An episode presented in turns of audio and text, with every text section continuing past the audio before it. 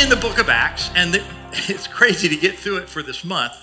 Each Sunday is three chapters.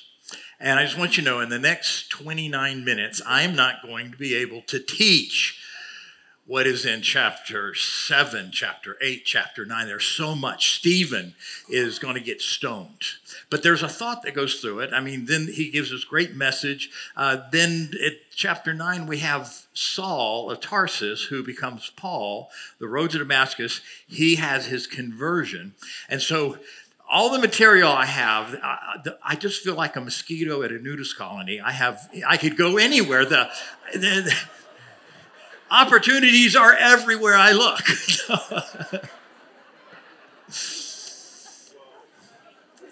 you get the okay. so let, let, me just mention because uh, we're, going to go to Saul of Tarsus and see his conversion. And and you know, it's where he saw the flash of light and he falls to the ground. And, and we're gonna we're gonna read that. But I want you to to realize that's also your story. If you're a believer, that's your story. You know that, that you have the moment, the misfit, the messenger, and the message.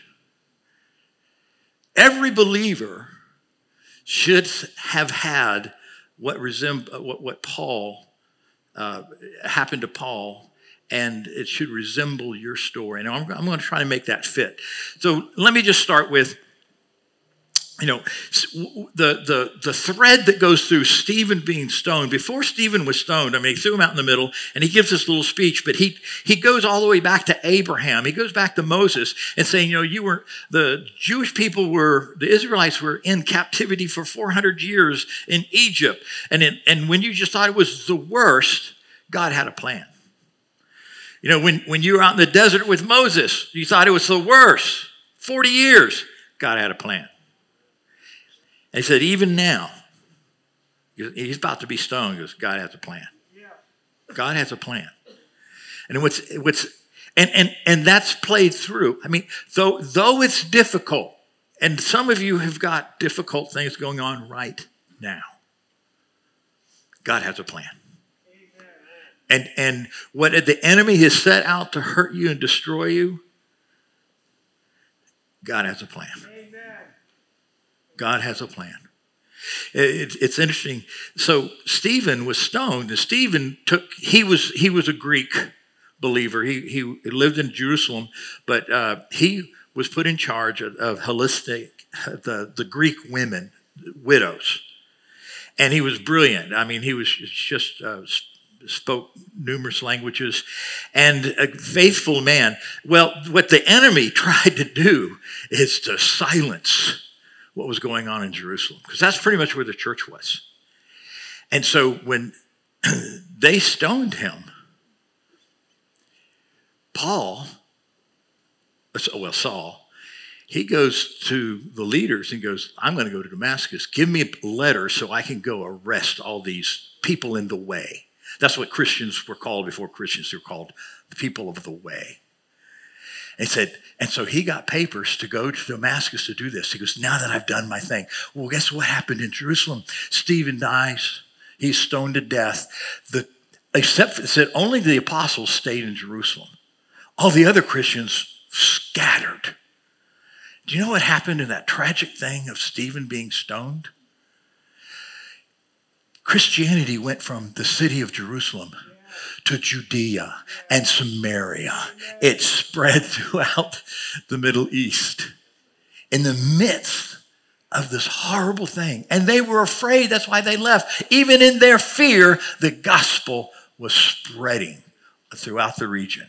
So what the Lord, what, what God has has planned for you, the enemy is going to stand up against it, and and you're just seeing the the result right now. What the enemy's got you in, or in the past. I want you to know that these three chapters talk about God has got a plan. He's got a plan. And so we lose the person that feeds the Greek widows. Two chapters later, we gain a believer who wrote most of the books of the New Testament. We lost one to the enemy, but he's in heaven because he sees Jesus standing to welcome him in. And then just two chapters later, we see Saul of Tarsus turning into Paul, who's going to spread the gospel throughout the world by the letters that he writes to the churches. God has a plan. And so I want to start this in chapter 8. We see, and Saul approved of, Uh, of their killing him, Stephen. On that day, a great persecution broke out against the church in Jerusalem, and all except the disciples of apostles were scattered throughout Judea and Samaria. Boom. This is so horrible. And though you're in a difficult situation, wherever you go, you're taking Jesus with you. And that's what they did. In the midst of them being slain and per- uh, persecuted and pursued, their message didn't change.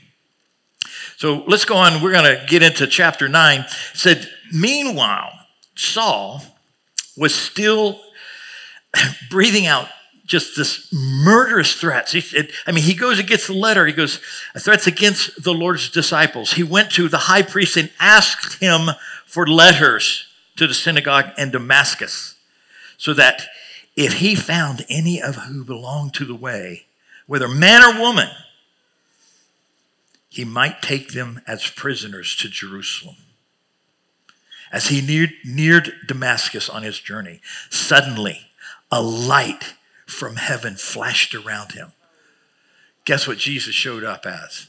Light. He is the light. And you know why he, Jesus had to appear that way to Paul? It's because you can't become an apostle unless you've had a vision of Christ. And see, Paul is going to be accused. You never walked with Jesus. You never even met him. How can you speak like this? He goes, Oh, but I did meet him. But I did.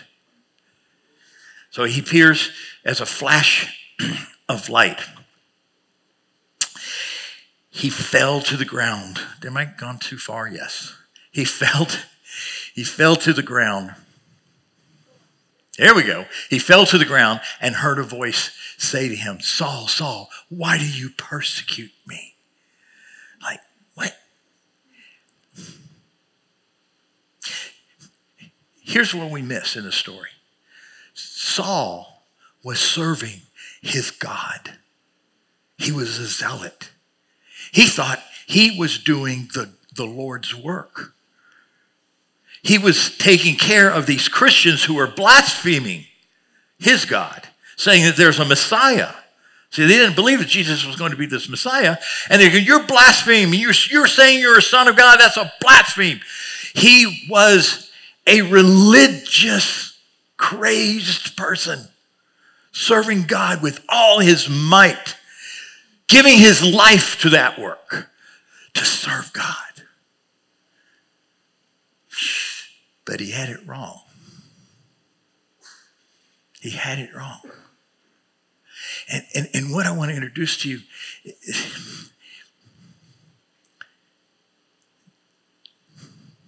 you can have a difference of an opinion with someone. If you have a difference of opinion with your wife about politics, you know, you are wrong, but it's your opinion. If you have a difference of opinion with someone in your family, it's your opinion. If you have a difference of opinion with the purpose of God, you're going to get knocked off your horse. There's a lot of people who have opinions about God and how to serve God and what God is like. But when you come up against, if I'm going to attack the uh, purpose of God, what God wants to do in this situation, what God wants to do in this church, if my opinion, AKA feelings, I don't feel that's right. Paul didn't feel that it was right what these people of the way were doing. I've seen so many men and women get knocked to the ground when they were serving the Lord in their mind, in their emotions. This is what it's supposed to look like. I've seen people who have come against other believers thinking, well, you shouldn't be doing that. And I, see, I saw them get slapped down to the ground, blinded, their ministry removed from them because they were working against the purpose of God. God has a purpose here on earth, and that means the church is going forward. And if the church is going forward, there's somebody up front that is pushing against all the elements and he's making waves. Don't say anything. Don't, don't, unless you see something in the Word of God that he's just not following or she's not following, don't you get in the way, or else God slaps you down just like he did Paul. Paul thought he was serving the Lord, straightened up all these Christians. He got slapped down. And we need to understand it. Do you know um, Jim Bakker? I don't know if Jim Bakker, back in the 80s, he had this thing called PTL Club. And it was huge, biggest Christian TV thing going on, just a, a remarkable. He's building this city. And um, he got a little big for his britches, but he kept building this city and having this environment, uh, you know, for Christians. And he started having affairs. He embezzled 158 million dollars, and he got caught. And he gets sent to jail, I think, for 45 years, but they reduced it after he was in prison to down to five. He was interviewed and he said, they said, when did you fall out of, you know, Christian interview? When did you fall out of love with Jesus? He goes, I didn't fall out of love with Jesus. I was doing what he, I felt like he told me to do. He goes, I didn't fall out of Jesus and Jesus didn't fall out of love with me. He goes, I just stopped fearing God. Because I was getting away with it and I was prospering. I was doing what he told me to do while I pleased my flesh. He got in the way of the purpose of God. And so he always refers to prison as not prison. He wasn't, because I wasn't being punished. I was being reclaimed by God because if I had not been slapped down, he goes, I'd be in hell. He goes, prison saved me. It returned me to the kingdom. The, the, the biggest of the big and he was pursuing God. He felt that he was doing something right, but he didn't fear God. Well, just because you got the good job, you live in the nice house,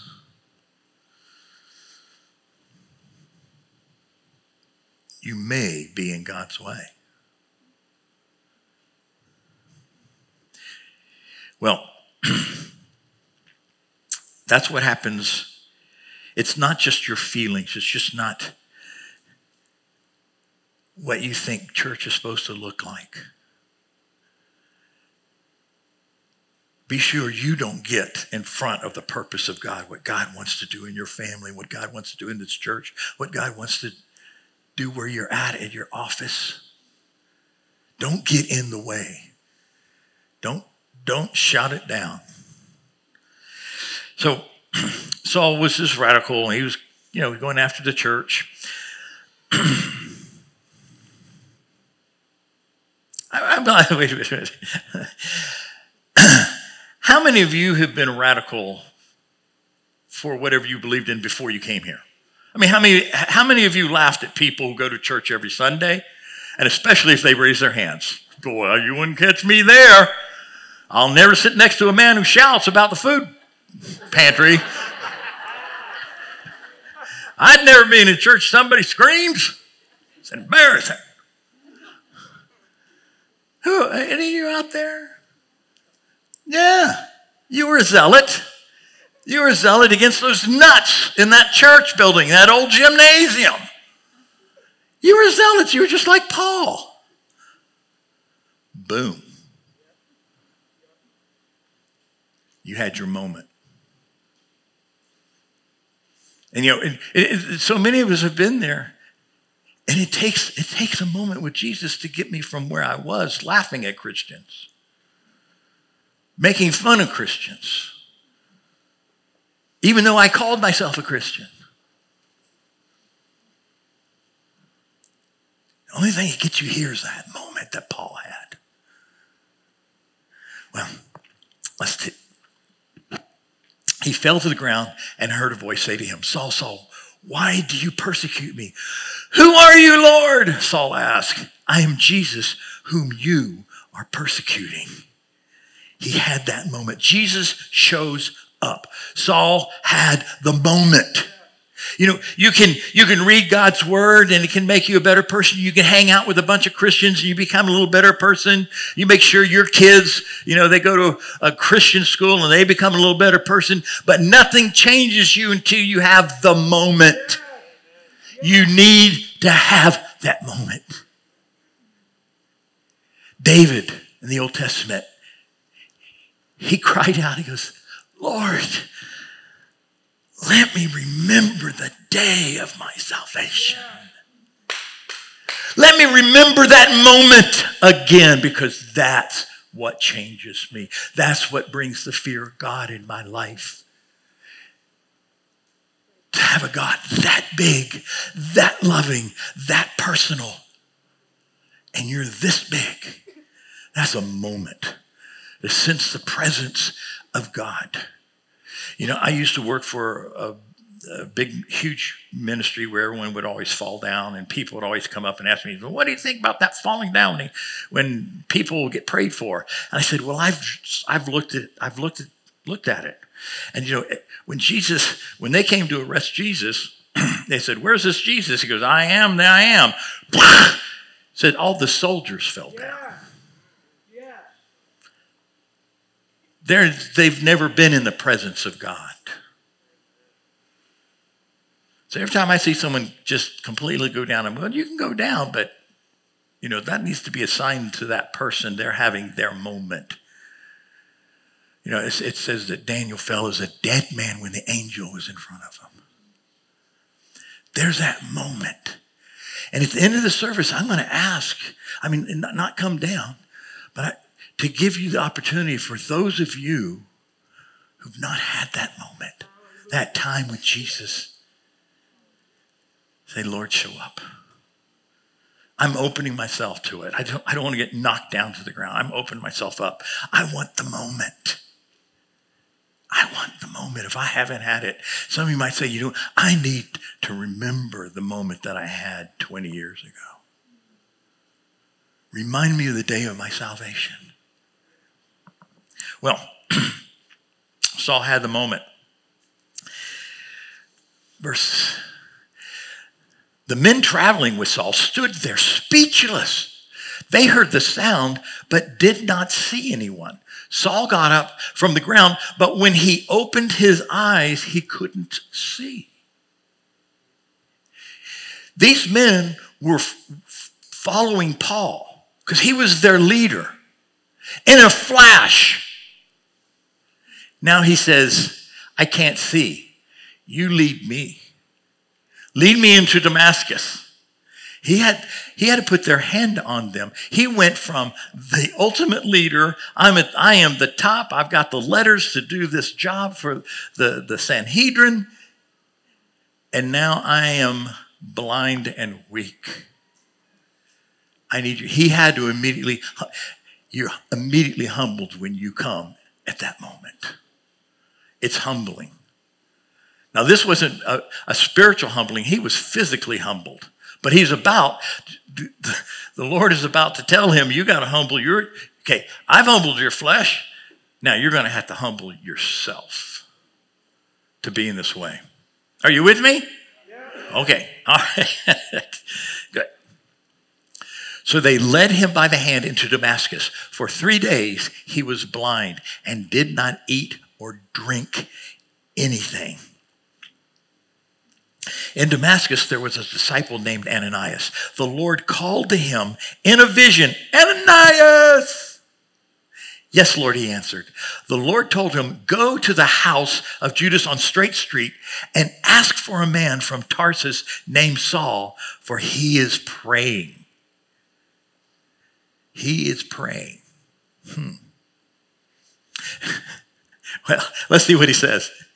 In a vision, he has seen a man named Ananias come and place his hands on him and restore his sight. you, you, this, this is how you know this is real. This is how you know it's real. Um, uh, Lord, Ananias answered, I have heard many reports about this man and all and all the harm he has done to your holy people in Jerusalem. This is, it's kind of like Ananias Lord, I realize you've not been here all that long. Let me get you up. This guy's not good. He was coming here to lay hands on me and put me in prison. And now you're telling me to put my hands on him and lead him to freedom. There's a whole lot of obedience and humbling that has to go around to loose a miracle. It's got to be on both sides.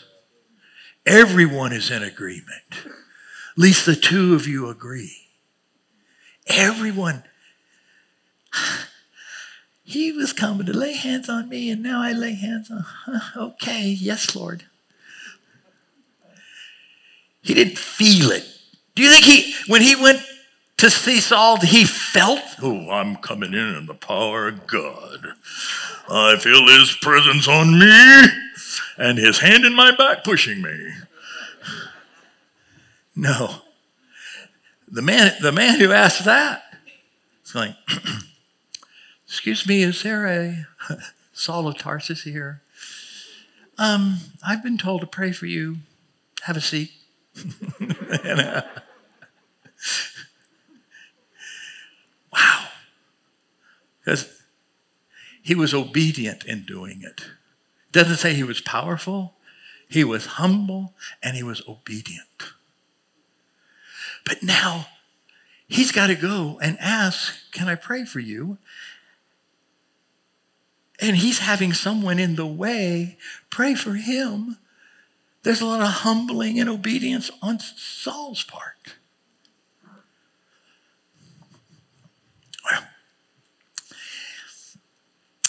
and he has come here with authority from the chief priests to arrest all who call on your name. But the Lord said to Ananias, There's no please. There's no I'll love you. I'll snuggle you in tonight. what does that make that go sound like? Go. No, go.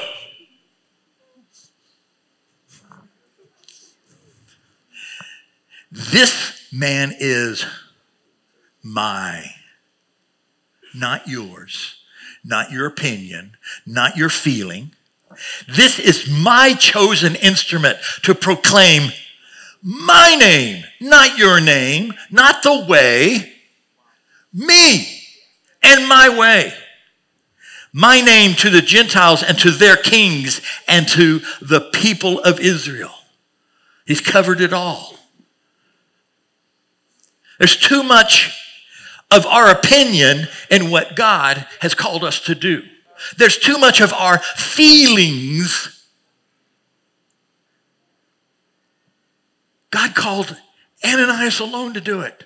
No one else could do this. Ananias said, Could I take my, my cell group? Can I take the prayer team? Oh, we, have a, we have a prayer team at church. Uh, he had to do it alone. And that's the other thing about when God calls you when you're going through a tough time. There are some places only you can walk the walk.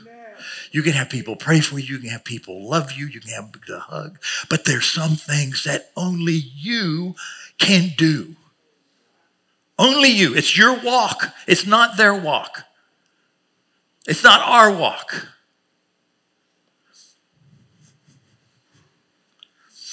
I will show him how much he must suffer. Oh, Lord, that makes it even better. so, you want me to go to this guy who wants to arrest me and put me in prison? You want me to lay my hands on him and set him free? And I'm going to stand there and you're going to tell him how much he's going to have to suffer if he follows you. I don't see how this is going to work out for me. But remember,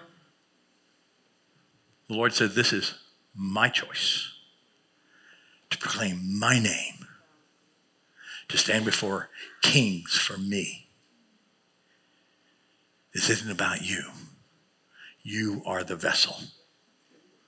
You're the vessel. So here's what happens in three and a half minutes. The scales. Then Annas went to the house and entered it. Placing his hands on Saul, he said, Brother Saul, that must have been tough. Brother Saul, the Lord, Jesus, who appeared to you on the road as you were coming here, has sent me so that you may see again and be filled with the Holy Spirit. Immediately, something like scales fell off Saul's eyes and he could see again. He got up and was baptized. And after taking some food, he regained his strength. He didn't eat for three days. It took three days for Ananias to get, you know, show up. He gets there. And what is incredible is verse 20 verse 20, it says that Paul immediately went and preached. But so he had his moment, but here's what happens when you have your moment you become the misfit. You don't fit in. The Sanhedrin, you're preaching Jesus now. Are they going to have you in? They, are going, Paul, let's discuss this. Let's, you know, let's just work. Yeah. No. The Sanhedrin, the Pharisees, they're against you. Guess what? Do you think the people in the way accepted Paul? This was a guy coming to kill him, to arrest him. He still got the papers. He doesn't fit in with the church. You know, when someone gets saved, they don't come in here and fit in. He's like, look at how they're dressed. look, look at the words that he uses. That's the language of the world. You, you don't fit, you're a misfit. When you have that moment, all you know is you got Jesus and you don't fit with the old world and you're really not fitting with the new one because you haven't learned the rules. you know, the F bomb is not acceptable in children's church. you're a misfit. But you know what? That's why newly saved people are the most dangerous to the enemy because they don't they don't fit in, so they're not working for your approval. They're not working for the approval of their old life because that's dead. I've met Jesus. I had my moment. I can't quite fit in with the church, but boy, did something happen in that flash of light. I had my moment and now I'm a misfit. I am, a, I am dangerous. I'm not trying to win anyone's approval. No matter it, Paul's entire ministry, he was always battling the, the Judah, you know, the ones that make Judaizers that wanted the Christians to come back to the Jewish side, and then the, oh, it was just a mess. They go, you never even walked with Jesus. He's now a misfit. And, and, and, and, this, is, this is the point. In, in Corinthians, uh, 2 Corinthians chapter 11, I mean, 2 Corinthians 11. It, Paul is, and he doesn't mention this except, except right here. He doesn't, he doesn't, every message he gives, he doesn't give his credentials of all the things that he's had to battle. Who here has had a tough time as a, a believer? Things you lose job, you lose, yeah, absolutely. And the rest of y'all are just trying to, is he going to be done by lunch? He goes, five times he was whipped, 39 stripes. It was 40 less one. That's five, uh, 195 times he was whipped. What did his back look like? Three times beaten with rods, stoned once, three times shipwrecked, spent a night and a day in the sea. He, you know, his little fingers were all pickly after that. he was robbed, he was sick, he was hungry, thirsty, cold, naked, and lied about by his friends. And then verse 28 says, Besides everything else, I face daily the pressures of my concern for all the churches. Okay, let me put let me tell you what that said. with all the crap, all the crap thrown in my life has not knocked me off from being concerned with the church. I've been whipped, I've been stoned, I've been beaten. But I have, I am a messenger of my story. And no matter, I mean, the enemy was doing the stuff to shut him up. And in between his trials, in between his hard times, he was concerned in writing a letter to the church to get them going. He, because of his, these difficult things, it did not stop the messenger.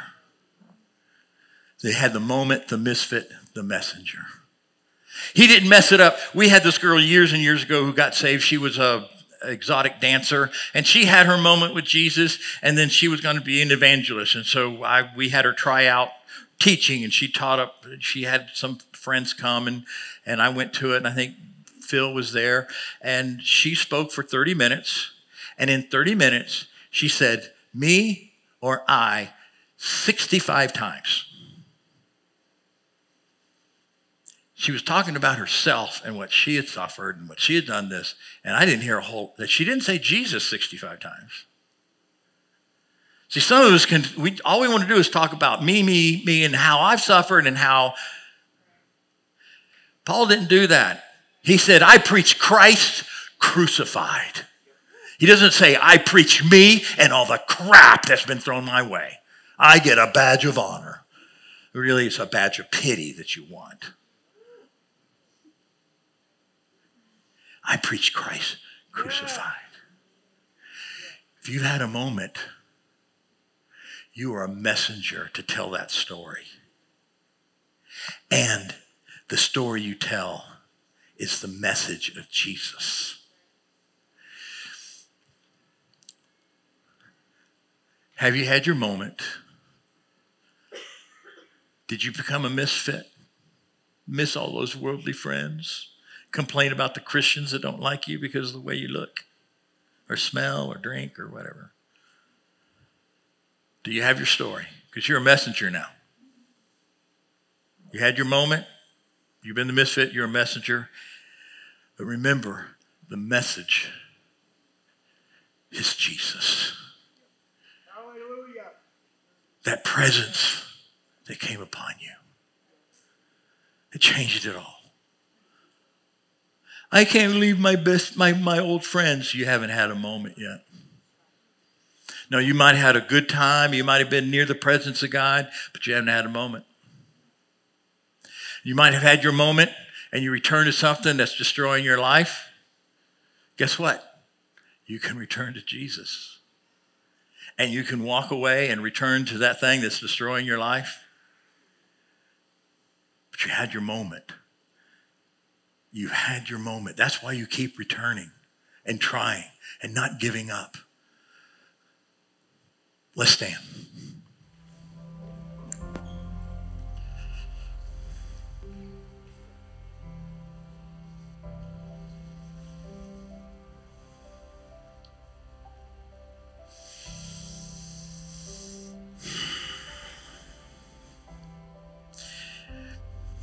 You're called to a dying world. And it is so obvious. People are trying to tell you what truth is that men are women and women can be men. You know, they're talking about it, so they're going, whatever you feel like you are.